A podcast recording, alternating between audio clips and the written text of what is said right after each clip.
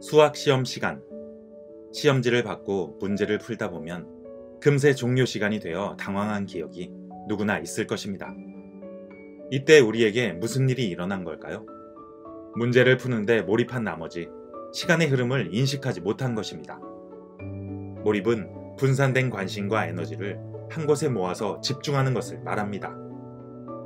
몰입을 통해 문제를 해결하는 습관을 들이면 행복함과 만족감을 느끼는 동시에 자신의 분야에서 탁월한 성과를 이루게 되죠. 사람들이 몰입하기 어려워하는 이유는 산만한 상태에서 고도의 몰입 상태로 가는 길목에 반드시 몰입 장벽이 있기 때문인데요. 이 장벽을 넘는 아주 쉬운 방법이 있습니다.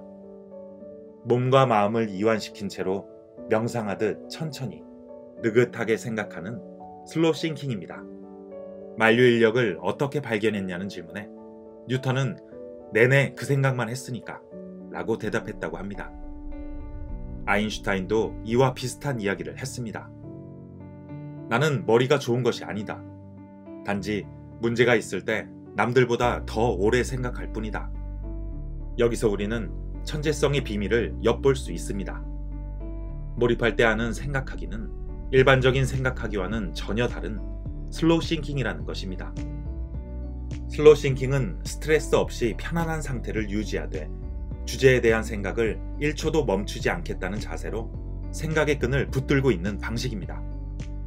몰입 장벽을 넘어 고도의 몰입 상태로 이끄는 slow thinking을 하려면 어떻게 해야 할까요? 첫째, 단 1초도 멈추지 않고 생각한다.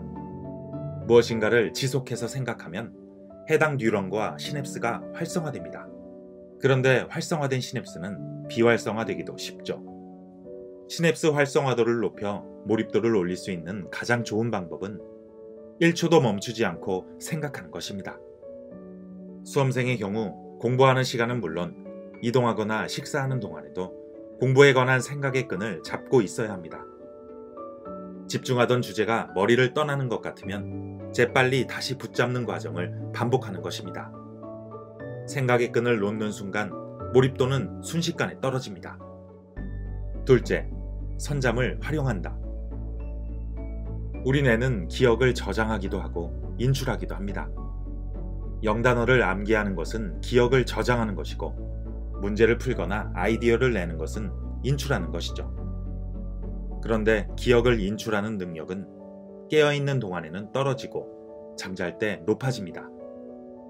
한 독일의 심리학자가 성인 24명을 두 그룹으로 나누어 15쌍의 그림 카드를 보여주고 40분 뒤 그림을 얼마나 기억하는지 테스트했는데요.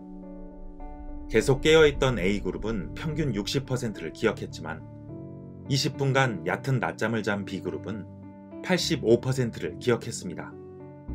뇌의 단기 기억에 계속 정보를 저장하기보다는 선잠을 통해 장기 기억으로 옮겨 놓으면 뇌의 부담을 줄이고 효과적으로 기억하게 됩니다.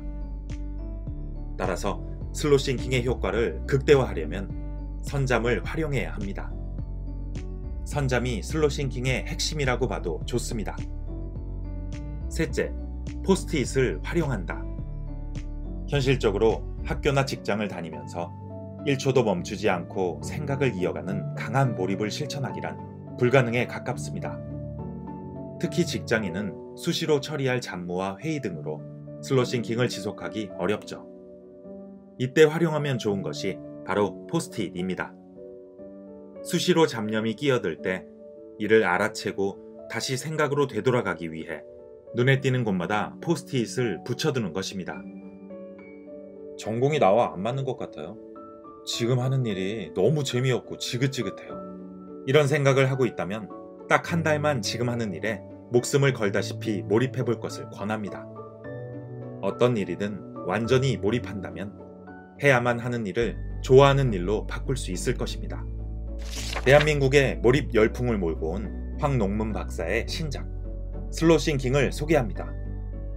좀처럼 한 가지에 집중하기 어렵다면 산만함, 스트레스, 불안함, 번아웃에 시달린다면 생각의 질을 높이는 slow thinking으로 생각의 습관을 재정비해 보세요. 평범한 사람을 천재적 발상으로 이끄는 생각 습관. Slow thinking. 이 콘텐츠가 도움이 되었다면 구독과 좋아요를 눌러주세요.